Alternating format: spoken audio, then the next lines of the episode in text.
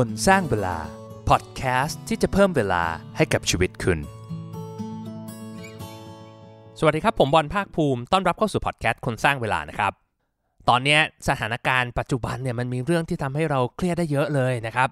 ไหนจะเรื่องงานเรื่องครอบครัวชีวิตส่วนตัว ก็ยังมีเรื่องสถานการณ์บ้านเมืองนะครับ เรื่องโควิด เรื่องปัญหาเศรษฐกิจปัญหาการเมืองนะครับ มันมีข่าวลบๆเยอะแยะไปหมดเลยที่ทำให้เรารู้สึกเครียดได้ แล้วก็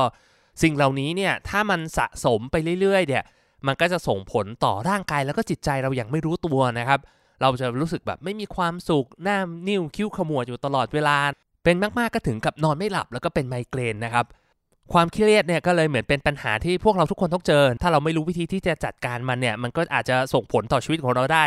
ผมก็เลยอยากจะทำคอนเทนต์นี้ขึ้นมาครับ เป็นคอนเทนต์ที่เหมือนเป็นคัมภีร์รวบรวมเทคนิคในการที่จะจัดการกับความเครียด เนื้อหามันจะแบ่งออกเป็น 2 ส่วนใหญ่ๆ ก็คือ เป็นเทคนิคในการจัดการกับความเครียดที่ปลายเหตุ ไอกิจกรรมเหล่านี้ถ้าทำแล้วมันจะข้อดีคือมันจะเห็นผลทันทีนะครับ คือสามารถทำแล้วรู้สึกเฮ้ยคลายเครียด รู้สึกสบายใจ สบายกายได้ทันที แต่มันก็จะไม่ใช่การแก้ปัญหาที่ถาวร มันต้องมีข้อ2นะครับ ก็คือการแก้ปัญหาที่ต้นเหตุ ผมจะนำเสนอ 3 แนวคิดละกันที่จะช่วยในการจัดการกับความเครียด เป็นการไปเผชิญหน้ากับปัญหาที่อยู่ตรงหน้าเราเลยอะว่าเฮ้ยเราจะทำความเข้าใจมันยังไง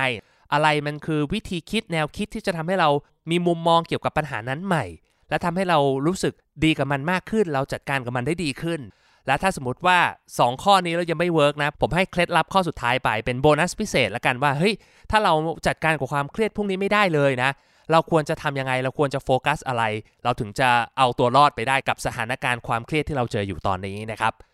แต่อย่างที่บอกไปนะครับ ผมทำคอนเทนต์นี้ด้วยความตั้งใจมาก ๆ นะ แล้วอยากจะให้เป็นคอนเทนต์ที่มีประโยชน์อะที่ท่านผู้ฟังสามารถย้อนกลับมาฟังได้ทุกครั้งเวลาที่เรารู้สึกเครียด หรือว่ามีปัญหากับชีวิต ก็เลยอยากจะรบกวนให้ช่วยแบ่งปันคอนเทนต์ดี ๆ แบบนี้ให้กับเพื่อนให้กับพี่น้องให้กับคนรู้จักคนรู้ใจนะครับที่รู้สึกว่าเขากำลังเจอความเครียดในชีวิตอยู่ แล้วไม่รู้จะจัดการกับมันยังไงนะ คืออยากให้คอนเทนต์นี้เป็นเหมือนยาของคุณหมอนะครับที่ช่วยจัดการกับความเครียดนะ เป็นการแก้ปัญหาความเครียดโดยที่ไม่ต้องทานยา ก็ฝากขอบคุณล่วงหน้าแล้วกันนะครับ ที่ช่วยแชร์ช่วยแบ่งปันให้ ก็ไปฟังกันเลยครับกับ 3 แนวคิดพิชิตความเครียด ก่อนอื่นเราต้องเข้าใจก่อนนะครับ ว่าอย่างที่ผมบอกไปว่าการจัดการกับความเครียดเนี่ยมันมีอยู่ 2 สเต็ปก็คือเป็นการแก้ที่ปลายเหตุ แต่เป็นการแก้ที่ต้นเหตุ ซึ่งมันจะเป็นทั้ง2สเต็ปนะคือมันไม่ใช่ว่าเฮ้ยเราจะไปแก้ปัญหาที่ต้นเหตุอย่างเดียวเลยเดี๋ยวมันทำไม่ได้หรอก เพราะว่าเวลาเราเครียดเนี่ยมันเหมือนกับเหมือนสมองเรามันไม่มีพื้นที่ว่าง มันไม่มีกำลังพอที่จะไปจัดการกับปัญหานะครับ เราก็ต้องใช้วิธีแบบปลายเหตุนี่แหละ คือ เรียกได้ว่าเหมือนเป็นยาทากับยากินแล้วกัน คือมันก็ต้องรักษาอาการไปด้วยในขณะเดียวกันก็ไปรักษาที่ต้นเหตุของปัญหาจริง ๆ นะครับอ้าวแล้วถ้าเราเครียดเราไม่ไหวแล้วเราทำอะไรได้บ้าง คือมันก็ทำได้หลายวิธีนะ ผมลองไล่ list ไอเดียมานะครับ ซึ่งไอสิ่งเหล่านี้มันเป็นอะไรที่มี research รองรับผมไม่ได้พูดขึ้นมาลอยๆนะ เช่นว่าการออกกำลังกาย อันนี้คือเด่นที่สุดเลย research ชัดที่สุดเลย เป็นสิ่งที่คุณหมอแนะนำในการจัดการกับความเครียดนะ ไม่ว่าออกกำลังกายรูปแบบไหนนะครับ จะเดินจะวิ่งเล่นโยคะเตะฟุตบอลเล่นบาสได้หมด การออกไปเจอเพื่อน การได้เจอมนุษย์บ้างนะครับ ได้เจอคนโน้นคนนี้แล้วแบบได้พูดคุยได้บางทีการ ไปบ่นถึงปัญหาให้เพื่อนฟังเนี่ยแค่นี้เราก็รู้สึกดีแล้ว การไปอยู่กับธรรมชาติตากแดดเอออันนี้อาจจะฟังดูแปลกนะแต่ว่าการตากแดดเนี่ยมันจะทำให้รู้สึกดีขึ้นนะครับ มันมีการวิจัยว่าการตากแดดเนี่ยเป็นยาแก้โรคซึมเศร้าที่ดีที่สุดตัวหนึ่งเลยนะการนอนเยอะๆ เรื่องนอนก็เป็นเรื่องสำคัญนะ ส่วนมากเรามักจะเครียดตอนที่เราขาดนอน ลองสังเกตตัวเองดู ถ้าเรานอนดีขึ้นเนี่ย ไอความเครียดหรือว่าการจัดการกับความเครียดเนี่ยมันจะเพิ่มขึ้นทันทีเลย เหมือนมีภูมิคุ้มกัน การฝึกสมาธิหรือแบบ meditation เนี่ยมันเป็นเทคนิคที่ช่วยได้แน่นอน คือหลายคนอาจจะแบบเฮ้ยไม่รู้ว่าทำยังไงนะ เอาง่าย ๆ แค่เวลาเราเจอปัญหานะครับ นั่งเงียบๆนะ คือถ้ามันเสียงรบกวนมากก็เอาเพลงแบบสบายๆมาฟังก็ได้นะ แล้วก็หายใจเข้าลึกๆนะครับ แล้วหายใจออก หลับตาไปด้วยนะครับทำแบบเนี้ยลองจับเวลาดู 3 นาทีถึง 5 นาทีอะรับรองว่าเห็นความเปลี่ยนแปลงใน ทางร่างกายแล้วก็ทางจิตใจแน่นอนนะครับ ก็ลองเอาไปทำดูนะ ลองลองฟังย้อนกลับไปดูแล้วกันว่าเฮ้ยมันมีกิจกรรมอะไรบ้างที่เราสามารถทำได้นะ แต่ถ้าไม่รู้จะเริ่มตรงไหน และไม่รู้จะทำอะไรดี ผมแนะนำอันนี้ชัวร์สุดคือการออกกำลังกาย คือมันช่วยได้เยอะโคตรเลย โอ้แบบสุดๆอะ่ะคือไม่ว่าเราจะแบบรู้สึกเครียดรู้สึกกังวลใจ การวิ่งเนี่ยมันทำให้เราจัดการ2อย่างครับ คือมันจะลดปริมาณคอร์ติซอลซึ่งเป็นแบบ ฮอร์โมนความเครียดในร่างกายของเราลง ในขณะเดียวกันมันจะหลั่งเอนดอร์ฟินออกมา ซึ่งเอนดอร์ฟินเนี่ยมันก็จะแบบช่วยให้เรารู้สึกจัดการกับความเจ็บปวดในร่างกายของเราได้ดีขึ้นนะครับ ฝรั่งเขาจะเรียกเอนดอร์ฟินว่าเป็นแบบ natural painkiller ก็คือเป็นยารักษาความเจ็บปวดโดยธรรมชาติ มันทำให้เราจัดการกับสถานการณ์ในปัจจุบันได้ดีขึ้น นอกจากนี้นะการออกกำลังกายนะครับมันจะทำให้เรานอนหลับดีขึ้น พอเรานอนหลับดีขึ้นเนี่ยแล้วแน่นอนว่าระดับความเครียดเราจัดการกับมันได้ดีขึ้นแน่นอนนะ การทำกิจกรรมเหล่านี้นะครับ ดูเผินๆเหมือนเป็นการเขาเรียกว่าแก้ปัญหาที่ปลายเหตุนะแต่จริง ๆ แล้วมันเป็นการป้องกันความเครียดที่ดีมาก คือยกตัวอย่างนะครับ ถ้าเราสามารถออกกำลังกายเป็นประจำเราสามารถนั่งสมาธิเป็นประจำนอนหลับได้แบบเพียงพอนะครับ เป็นประจำเนี่ยมันจะเหมือนกับร่างกายเราจะมีภูมิคุ้มกันของความเครียดได้ดีขึ้น หมายความว่าไอ้เรื่องเล็ก ๆ น้อยๆเนี่ยมันจะแบบไม่รบกวนจิตใจของเรา มันจะไม่ทำให้เรารู้สึกไม่สบายใจหรือแบบกังวลใจ เพราะว่าเราไอ้กิจกรรมเหล่านี้น่ะมันช่วยเสริมฮอร์โมนความสุขของเรานะครับ แล้วเป็นการจัดการกับฮอร์โมนความเครียด มันเป็นการเหมือนแก้ปัญหาระดับ biochemistry อะคือเหมือนกับเรื่องสารเคมีในร่างกาย เราอาจจะรู้ตัวหรือไม่รู้ตัวก็ตามนะ แต่ถ้าเราทำสิ่งเหล่านี้มันจะทำให้เราเครียดยากขึ้น ก็ลองเอาไปทำดูแล้วกันนะครับ แต่อย่างที่ผมบอกไปนะครับ ว่าให้การแก้ปัญหาตรงนี้มันเป็นการแก้ปัญหาที่ปลายเหตุนะคือถ้าเรายังไม่จัดการกับไอ้ต้นตอของความเครียดของเราเนี่ยสุดท้ายเราก็จะวนกลับไปลูปเดิมนะ แต่บางครั้งนะบางทีแบบการไปออกกำลังกายการไปนั่งสมาธินอนเยอะๆเนี่ยอยู่ดีๆ มันก็คิดวิธีแก้ปัญหาออกขึ้นมาเองนะซึ่งอันเนี้ยเราก็ถือว่าเป็นผลพลอยได้แล้วกันนะแต่สมมุติว่าถ้าที่เราจะเผชิญหน้ากับปัญหาเนี่ยเราจะมี framework เราจะมีแนวคิดในการที่จะจัดการกับมันยังไง ผมเอาแนวคิดที่จะมาเล่าให้ฟังเนี่ยจากหนังสือเรื่อง How to Stop Worrying and Start Living นะครับก็เป็นหนังสือของเดลคาร์เนกีเรียกได้ว่าเป็นหนังสือสุดคลาสสิกเล่มหนึ่ง ตีพิมพ์ตั้งแต่ปี 1953 แล้วกัน ตอนนี้ก็ผ่านมาแล้ว 70 ปีนะ แต่คำแนะนำและหลักการในเล่มเนี่ยยังสามารถใช้จริงได้อยู่จนถึงทุกวันนี้นะโหเป็นแบบสุดยอดคลาสสิกมากๆนะครับแต่หลายคนอาจจะสงสัยนะเฮ้ยชื่อหนังสือ How to Stop Worrying นะครับเกี่ยวกับเรื่องแบบความกังวลใจอะไรพวกนี้มันเกี่ยวกับความเครียดหรือเปล่านะผมขออธิบายก่อนนะครับตามหลักจิตวิทยา worry เนี่ยก็คือเหมือนเป็นความกังวลใจนะครับ ก็เป็นแบบเรื่องที่เราคิดวนลูปอยู่ในหัว ว่าเฮ้ยเรากลัวเรื่องนั้นกลัวเรื่องนี้ เป็นแนวคิดที่อยู่ในหัวเรา แต่ว่าความเครียดเนี่ยมันเป็นปฏิกิริยาตอบสนองต่อความกังวลใจเหล่านั้นนะมันจะเป็นสิ่งที่เกิดขึ้นในระดับร่างกายของเรานะครับ เช่นแบบปวดหัวนอนไม่หลับหรืออะไรพวกนี้เพราะฉะนั้นเนี่ยในการที่จะจัดการกับความเครียด เราก็ต้องจัดการกับความกังวลใจของเราก่อน แล้วเราจะทำยังไงนะครับ ก็คือมีหลักอยู่ 3 ข้อล้วกันที่ผมดึงมาจากหนังสือเล่มนี้นะ ผมคิดว่าเฮ้ยสามารถเอาไปใช้ได้แน่นอน ข้อแรกเนี่ยเราต้องมองสถานการณ์ให้แบบเป็นลบที่สุดเลยเป็น worst case สิ่งที่เลวร้ายที่สุดที่มันจะเกิดขึ้นได้ แล้วเราค่อยเริ่มต้นจากตรงนั้นนะครับ ค่อยๆ หาวิธีทำให้มันดีขึ้น หลายคนบอกว่าเฮ้ย คือเครียดจะแย่อยู่แล้วนะครับทำไมพอไปมองแง่ลบสุดๆ มันยิ่งไม่เครียดกว่าเดิมหรออะไรอย่างเงี้ยคือผมอยากจะบอกว่าสมองคนเรามันแปลกบางทีเนี่ยที่เรากลัวหรือเรากังวลใจเนี่ยทำให้เราแบบนอนไม่หลับเนี่ยบางครั้งมันไม่ได้เกิดจากปัญหาตรงนั้นนะครับ แต่มันเกิดจากความไม่แน่นอนครับว่าเฮ้ยมันจะเกิดอะไรขึ้นวะสถานการณ์หรือว่าผลลัพธ์ที่กำลังจะเกิดขึ้นที่เรากำลังกังวลใจอยู่ตอนเนี้ยมันคืออะไรเราไม่รู้ว่ามันคืออะไร การคิดให้มันแบบเลวร้ายที่สุดเลย แล้วเริ่มที่จะยอมรับมันเนี่ยมันจะทำให้เราสามารถจัดการกับปัญหาตรงนี้ได้อย่างได้ผลเลย คือมันไม่มีเลวร้ายกว่านี้แล้วล่ะ คือถ้าเรายอมรับไอ้ที่มันเลวร้ายสุดๆ ได้เนี่ย เราจะเลิกกังวลใจกับมัน และที่สำคัญคือมันจะทำให้เราเปลี่ยนโหมดจากการที่แบบ นั่งคิดกังวลเนี่ยกลายเป็นว่าเฮ้ยเราจะทำยังไงให้มันดีขึ้นได้ทำยังไงให้มันไม่เกิดสถานการณ์ที่เลวร้ายที่สุดอะไรคือ action หนึ่งสองสามมันมี step ของมันอยู่ 3 ข้อละกัน ข้อแรกก็คือถามตัวเองเลยว่า อะไรมันคือความเป็นไปได้ที่แบบมันแย่สุดๆเลย ลองแบบจินตนาการแบบภาพเชิงลบสุดๆ คิดแบบแง่ลบสุดๆ ว่าแบบเฮ้ยถ้าสถานการณ์มันเลวร้ายไปกว่านี้สุดๆแล้ว อะไรมันคือ worst case ของมันนะ มันอาจจะหมายถึงการที่เราแบบโดนไล่ออกตกงาน หมดตัวหรือว่าอาจจะถึงกับเสียชีวิตเลยก็ได้นะครับ แต่ลองคิดดูว่าให้สถานการณ์เนี่ยอะไรมันคือเลวร้ายที่สุดนะแล้วเรามาถามตัวเองข้อ 2 ครับ คือ what can I do about it คือเราทำอะไรกับมันได้อะอะไรที่เราสามารถที่จะแบบทำเพื่อจะแก้ไขหรือว่าทำให้สถานการณ์มันดีขึ้นได้ ข้อ 3 คือเราก็ตัดสินใจครับ แล้วก็เริ่มลงมือทำที่เราอยากจะทำไว้นะ จากประสบการณ์ส่วนตัวนะผมสังเกตว่าความเครียดเนี่ยมันมักจะเกิดจากการที่เราตัดสินใจอะไรไม่ค่อยได้ครับ คือถ้าเราตัดสินใจไปแล้วนะ ไม่ว่าจะผิดหรือถูกแล้วเราได้เริ่มลงมือทำแล้วเนี่ย เราจะรู้สึกดีกับมันมากขึ้น เราจะรู้สึกดีกับตัวเองมากขึ้น ยกตัวอย่างหนึ่งละกัน อันนี้เป็นตัวอย่างในหนังสือนะครับเขาบอกว่ามีทหารอเมริกันคนหนึ่งนะถูกจับตัวเป็นเฉลยศึกในกองทัพญี่ปุ่น ตอนสงครามโลกครั้งที่2เนี่ยชื่อแกลเลนบริชฟิลด์นะครับเรียกเรียกคุณแกลเลนล้วกันนะคือทหารญี่ปุ่นเนี่ยค้นพบว่านายทหารกาเลนเนี่ย ซ่อนสิ่งมีค่าไว้โดยไม่ได้บอกนะ คือตอนที่ค้นเจอเนี่ยคือคืนวันอาทิตย์นะ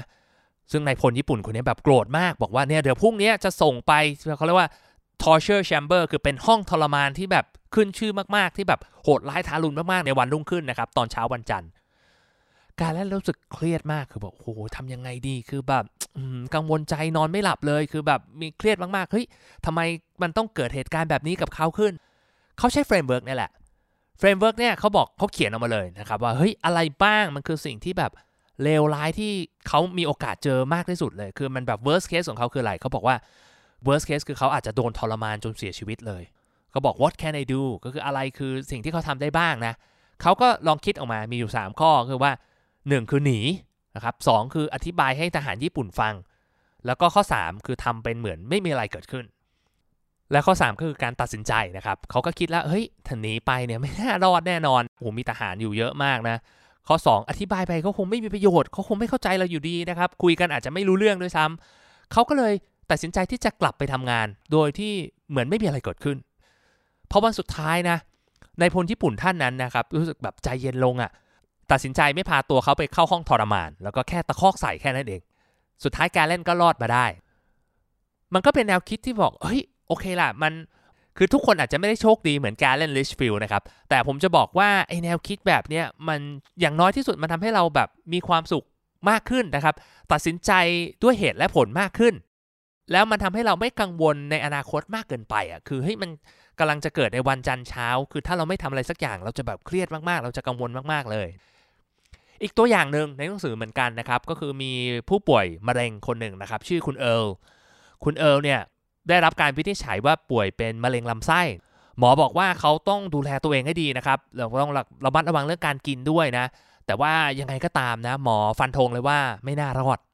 มันฟังดูแย่มากนะครับสำหรับ worst case เนี่ยคือแน่นอนตายนะครับ คุณเออบอกว่าเฮ้ยมันคงไม่มีอะไรแย่กว่านี้แล้วล่ะ แต่หลังจากทำใจอยู่สักพักหนึ่งนะครับ คุณเออเขาก็มองว่าเฮ้ยเขาทำอะไรได้บ้างอะ่ะ มันไม่มีประโยชน์อะไรไม่ใช่เหรอที่แบบจะนอนสักกตายอยู่แบบนี้นะครับเขาเลยตัดสินใจครับว่า เขาจะเดินทางไปรอบโลก โดยที่จะขนลงศพไปด้วย อยู่กับตัวตลอดเวลา คือเผื่อว่าถ้าเขาตายไปเนี่ย จะได้มีคนสามารถส่งศพเขากลับไปหาครอบครัวที่อยู่ในแบสกาได้ เขาเดินทางไปไหนเนี่ยเขาก็จะลงศพของเขาเนี่ยใส่รถพ่วงท้ายรถไปด้วย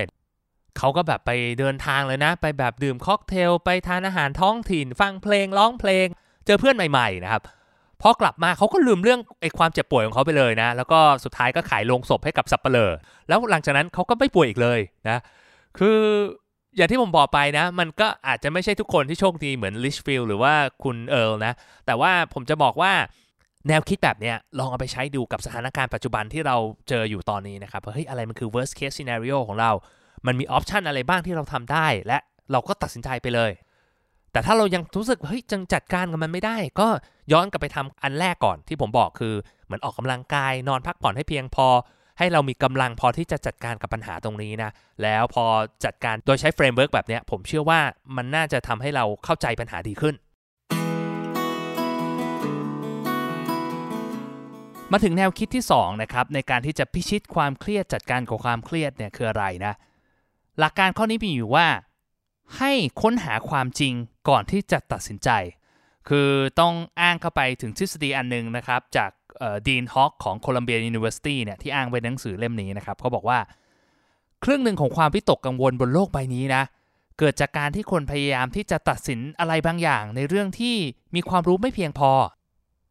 ทำไมมันถึงเป็นแบบนั้นนะ คือต้องเข้าใจก่อนว่าไอ้ความเครียดหรือความกังวลใจเนี่ยมันเกิดจากการที่เราตัดสินใจไม่ได้ ว่าเฮ้ยเราจะเลือกออปชัน A หรือออปชัน B ดีใช่ไหมครับ แล้วหลาย ๆ ครั้งอะ่ะแทนที่เราจะไปหาข้อมูลเพิ่มว่าเฮ้ย A มันคืออะไร B มันคืออะไร เรากลับไปนั่งกังวลคิดแล้วคิดอีก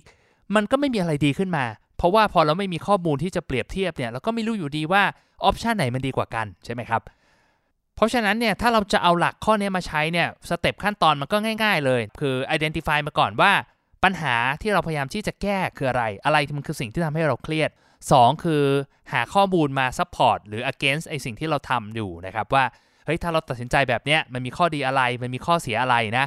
ถ้าเป็นไปได้จดลงกระดาษจดลงในคอมนะครับแล้วก็มาเขียนทบทวนให้ดี แล้วก็ข้อสุดท้ายคือตัดสินใจ framework มันจะคล้ายๆกับข้อแรกนะ แต่ว่าสิ่งที่น่าสนใจคือการหาข้อมูลนี่แหละ เวลาหาข้อมูลผมต้องมีมี tips ให้นิดหนึ่งละกัน คือ พยายาม ต้องอยู่กับความจริงมากๆอะ่ะคือหลาย ๆ ครั้งเวลาที่เราอยู่ในสถานการณ์เราเจอปัญหาจริง ๆ เนี่ยเราจะรู้สึกแบบมีอารมณ์ร่วมไปกับมัน รู้สึกไม่ชอบรู้สึกเกลียด รู้สึกพอใจ รู้สึกไม่พอใจ แล้วมันทำให้เราหาข้อมูลไม่ไม่ตรงกับความเป็นจริง ผมอยากให้ลองจินตนาการว่าเหมือนตัวเองเป็นนักพิทยาศาสตร์ละกัน ที่กำลังแบบทำการสังเกตการสถานการณ์ที่เราเจออยู่ตอนนี้นะครับ เป็นคนนอกมองเข้ามา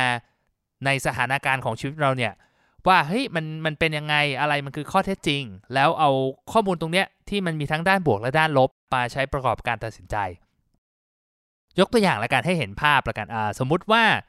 เหตุการณ์เนี่ยเราอาจจะเคยได้ยินมาบ้างนะ อาจจะไม่ได้เคยเจอกับตัวคือ สมมติเพื่อนมาบอกเราว่าแฟนมีกิ๊ก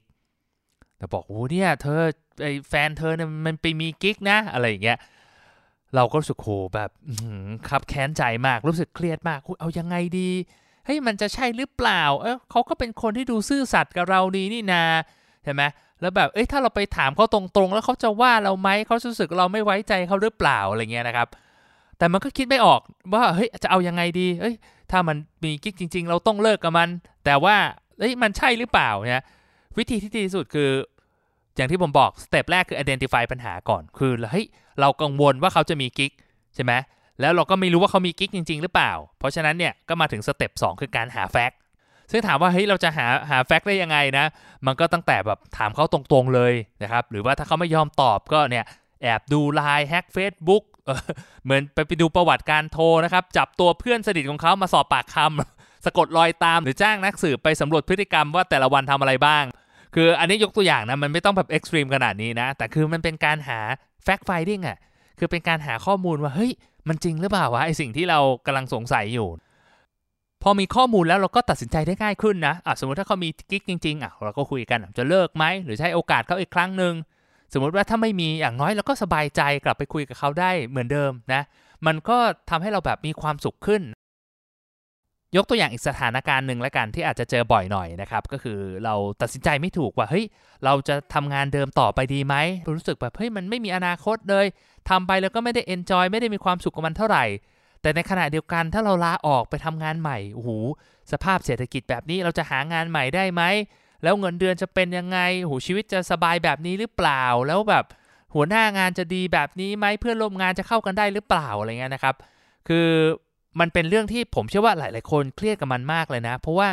มันเป็นเรื่องที่อย่างที่ผมบอกไป มันไม่มีข้อมูลอะคือเราทำงานเนี่ยเราไม่มีแฟกต์อะไรเลย หลัก ๆ ไองานปัจจุบันอะเราพอจะรู้แล้วแหละนะครับ แต่ไองานใหม่เรามีความ uncertainty มีความไม่แน่นอนสูงนะ วิธีแก้ก็คือโอเคเรา identify ปัญหาก่อนว่าเฮ้ยเราเครียดเพราะเราตัดสินใจไม่ถูกว่าจะออกดีไหมเราจะหาข้อมูลยังไงอะสมมติว่าเราบอกว่าเราอยากลองสมัครงานดูอะก็ลองสมัครงานดูไปสัมภาษณ์ หรือว่าลองคุยกับเพื่อนที่เรารู้จักในบริษัทที่เราสนใจจะไปทำงานเฮ้ยมันเป็นยังไงบ้างอะลองไปหาเพื่อนที่บริษัทดูอะลองไปคุยกับคนรู้จักลองไปอัดบทสัมภาษณ์ดู หรือว่าลองพยายามทำความเข้าใจกับสถานการณ์ว่าเอ้ยเป็นยังไงอ้างานใหม่เงินเดือนจะเยอะไหมอ้าชีวิตประจำวันเป็นอะไรบ้าง ได้ทำงานอะไรบ้าง สิ่งที่เขาชอบและไม่ชอบ ถ้ามีเพื่อนร่วมงานอยู่ในบริษัทนั้นก็ถามดูเฮ้ยถามตรงๆไอ้สิ่งที่นายไม่ชอบกับเรื่องพวกนี้มันมีอะไรบ้างไง มันก็เป็นการอย่างที่ผมบอกไปมันเป็นการ fact finding คือสำรวจข้อมูลที่เป็นจริง ทั้งบวกและลบ มันก็จะทำให้เราตัดสินใจได้ดีขึ้น เพราะฉะนั้นลองเอาไปทำดูนะครับ ทุกครั้งที่เรามีเรื่องที่เราเครียดหรือกังวลใจเนี่ยถามตัวเองทุกครั้งเลยว่าเฮ้ยเรามีข้อมูลมากเพียงพอหรือยังถ้าเรายังไม่มีข้อมูลมากพออย่าเพิ่งกังวลกับมัน ไปหาข้อมูลก่อน แล้วค่อยกลับมาตัดสินใจ แบบนี้มันจะลดความเครียดลดความกังวลใจของเราไปได้เยอะมากเลย แนวคิดในการพิชิตความเครียดข้อที่ 3 นะครับ ให้กำหนด stop loss เวลาเรากังวลหรือว่าเครียดกับเรื่องอะไรมากเกินไป ต้องอธิบายก่อน stop loss นี่คืออะไร ใครเล่นหุ้นนะอาจจะพอเข้าใจนะ stop loss มันเป็นการลิมิตการขาดทุนในการลงทุนนะครับ เช่นแบบเฮ้ยเราซื้อหุ้น 10 บาท เราบอกว่าเนี่ยเราจะ stop loss ที่ 9 บาท แปลว่าเราจะขาดทุนไม่เกิน 1 บาทหรือว่า 10%นะครับ เขาเรียกว่าเป็นการ limit อะให้มันไม่เจ๊งอะนะครับถ้าเราลงทุนแล้วมี stop loss เนี่ยโอกาสที่เราจะเจ๊งมันก็จะยากขึ้น เพราะว่าเราไอ้ส่วนที่เราเสียมันก็จะมี limit ของมัน เทคนิคนี้เป็นเทคนิคที่ใช้ในการบริหารความเสี่ยงของ portfolio ได้อ้าวแล้วไอ้หลัก stop loss เนี่ยเอามาใช้จริง ๆ มันใช้ยังไง ก่อนอื่นต้องเข้าใจก่อนว่าไอ้ไอ้โมเดลการคิดที่แบบวนซ้ำๆในหัวเราเนี่ยมันเป็นธรรมชาติของมนุษย์อยู่แล้ว เวลาเราเจอปัญหาอะไรเข้ามาในชีวิตเนี่ยเรามักจะคิด วนเวียนถึงสถานการณ์นั้นตลอดเวลานะครับอย่างตอนช่วงผมตกงานเนี่ย ผมก็รู้สึกเหมือนกันนะว่าแบบเฮ้ยคิดวนอยู่ในหัวนั่นแหละว่าแบบเฮ้ยทำไมมันเป็นแบบนี้นะ มันเกิดอะไรขึ้นเราทำพลาดตรงไหนอะไรพวกเนี้ยถามว่าไอการคิดแบบนี้มันเป็นสิ่งที่ดีไหมเออมันเป็นสิ่งที่ดีนะ เพราะว่ามันทำให้เราทบทวนข้อผิดพลาด และก็พัฒนาตัวเองได้ในอนาคต แต่ถามว่าคิดมากเกินไป มันก็ไม่มีประโยชน์ มันยิ่งทำร้ายตัวเราเองมากกว่านะครับ การกำหนดขอบเขต หรือว่ากรอบให้เราสามารถกังวลใจได้ในกรอบเวลาเนี้ยนะครับ มันก็จะช่วยให้เราเหมือนกับปล่อยวางมันได้มากขึ้นนะอายกตัวอย่างนะครับ เช่นว่าสมมติเราบอกว่าเราเครียดกับเรื่องงานมากนะ รู้สึกว่าบางงานเยอะ หัวหน้าก็ไม่เข้าใจ เพื่อนร่วมงานก็ชอบเอาเปรียบอะไรพวกนี้คือตอนนี้ก็ยังหางานใหม่ไม่ได้นะ รู้สึกว่าแบบโหแบบไม่รู้จะทำยังไงดีกับชีวิต รู้สึกเครียดมาก ถ้าเราจะกำหนด stop loss เนี่ย เราก็สามารถบอกกับตัวเองได้เลยว่า อ้าว เราจะเครียดกับเรื่องนี้ไปอีก 1 อาทิตย์ หลังจากนี้เราจะไม่เครียดกับมันแล้วนะ คือตอนนี้เครียดให้เต็มที่กับมันไปเลยนะ หรือถ้าสมมติว่าเราบอกว่า เฮ้ย มันไม่ได้อะมันทำยังไง มันพอมันไปเจอหัวหน้าไปทำงานมันก็ยังเครียดอยู่ เราก็สามารถกำหนด stop loss เป็นวันๆได้เหมือนกัน เช่น เราบอกกับตัวเองว่า เราจะให้เวลาคิดถึงเรื่องพวกนี้ที่เรากังวลใจเนี่ยถึง6โมงเย็นเท่านั้นนะ ถ้าเครียดกับมันเนี่ยคือจะบ่นให้แฟนให้เพื่อนฟังเนี่ยเต็มที่เลย แต่พอหลังจาก6โมงเย็นแล้วเนี่ยเราจะไม่คิดถึงเรื่องพวกนี้อีก เราจะแบบไป enjoy ชีวิตไปมีความสุขกับชีวิตนะครับเป็นการรีชาร์จเติมพลังให้กับตัวเอง แบบนี้ก็ทำได้เหมือนกันนะคำถามที่เราต้องถามให้แบบชัดเจนกับตัวเองเลยก็คือว่าไอสิ่งที่เราเครียดอยู่ตอนเนี้ยเราทำอะไรกับมันได้หรือเปล่าถูกไหมถ้าสมมติว่าเราบอกว่าเฮ้ย มันทำอะไรกับมันไม่ได้อะเราทำเต็มที่ของเราแล้วนะ สมมติไอ้อย่างเคสที่ผมบอกไปว่าเฮ้ยเบื่องานมากแบบอยากลาออกสุดๆ แต่ว่าสถานการณ์ตอนนี้ยังไม่พร้อม หรือว่ายังหางานใหม่ไม่ได้นะ เราก็เข้าใจตัวเองอะว่าเฮ้ยไอสิ่งที่เราเครียดอยู่เนี่ยเราทำอะไรกับมันไม่ได้ไอสิ่งที่เราทำเราทำไปเต็มที่แล้ว เราก็ควรที่จะกำหนด stop loss กับมันเฮ้ยมันไม่มีประโยชน์แล้วอะตัดใจไปเลย วันนี้ยังไม่พร้อม 3 วัน 5 วัน พอตัดใจตรงนั้นได้เนี่ยมันจะมันเป็นการเคลียร์แบบพื้นที่ในสมองของเรา มันจะโล่งแล้วแบบมีความสุขรู้สึกสบายใจอย่างบอกไม่ถูก แล้วเอาไอ้ความโล่งตรงนั้นอะเอาไอ้พื้นที่ในสมองของเราเนี่ยไปใช้ในการที่จะแบบหาไอเดียใหม่ๆ สร้างสรรค์ทำให้สถานการณ์มันดีขึ้น หรือว่าไปมองหาโอกาสใหม่ๆ ที่มันจะตอบโจทย์ชีวิตเราได้มากขึ้น แต่สมมุตินะครับถ้าเราแบบลองใช้ทั้ง 3 แนวคิดในการพิชิตความเครียดนี้แล้ว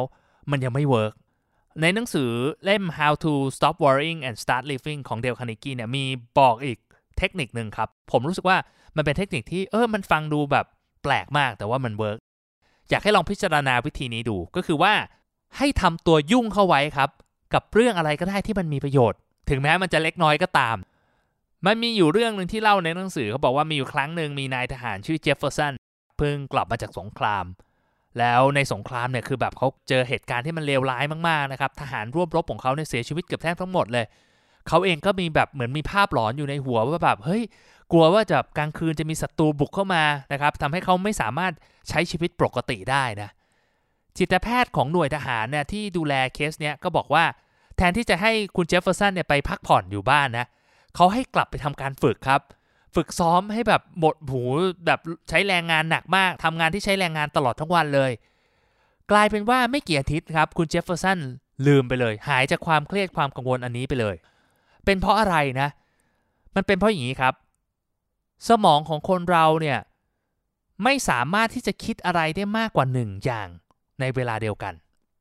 คือหลาย ๆ คนอาจจะบอกเฮ้ยเรา multitasking ได้นี่นะ แต่จริงๆ การ multitasking คือเป็นการสลับไปสลับมาทำอันนี้อยู่แล้วไปคิดเรื่องอันนั้น แต่ถ้าสมมติเราต้องจดจ่อกับงานใดงานหนึ่งเนี่ย มันจะทำให้เราลืมครับ ลืมที่จะนึกถึงปัญหาที่เรากังวลใจอยู่ ลืมนึกถึงความกังวลใจ ลืมนึกถึงสถานการณ์ที่เราอุ้ยคิดแล้วคิดอีกไม่รู้จะแก้ยังไง แต่ความเจ๋งของเทคนิคนี้นะครับ มันไม่ใช่แค่ทำให้เรารู้สึกดีกับตัวเองได้อย่างเดียวนะ มันทำให้เราแก้สถานการณ์ที่เราเจออยู่ได้ดีขึ้นด้วย อันนี้ลองลองสังเกตตัวเองดูนะครับ เคยเจอไหมสถานการณ์ที่แบบเฮ้ยพยายามที่จะคิดหรือแก้ปัญหาอะไรคิดยังไงก็คิดไม่ออก พยายามแบบคิดแล้วให้เวลากับมันโอ้โหวิเคราะห์แบบอย่างจริงจังแล้วก็ยังนึกไม่ออกว่าจะแก้ปัญหามันยังไง แต่ถ้าสมมติเราพักมันไป ลืมมันไป กลายเป็นว่าสักพักหนึ่งกลับมาเฮ้ยคิดออกเกิดไอเดียเกิดปิ๊งโอ้โหเกิดแบบแวบขึ้นมาเอ้ยทำแบบนี้ดีกว่าทำแบบนั้นดีกว่า ภาษาอังกฤษเขาจะมีคำหนึ่งเขาบอกว่า sleep over it ก็คือเหมือนกับว่าแบบนี้แหละ คือไปนอนคิดมาสักคืนนึง ตื่นขึ้นมามันจะมีอะไรที่แบบดีขึ้น เดี๋ยวไอเดียมันก็จะบันเจิดเอง ก็ลองเอาไปทำดู คือถ้ามันไม่เวิร์กก็แค่ว่าไปหาเรื่องอื่นที่ทำอะไรก็ได้อะเราจะไปกวาดบ้านถูบ้านจัดของหรือว่า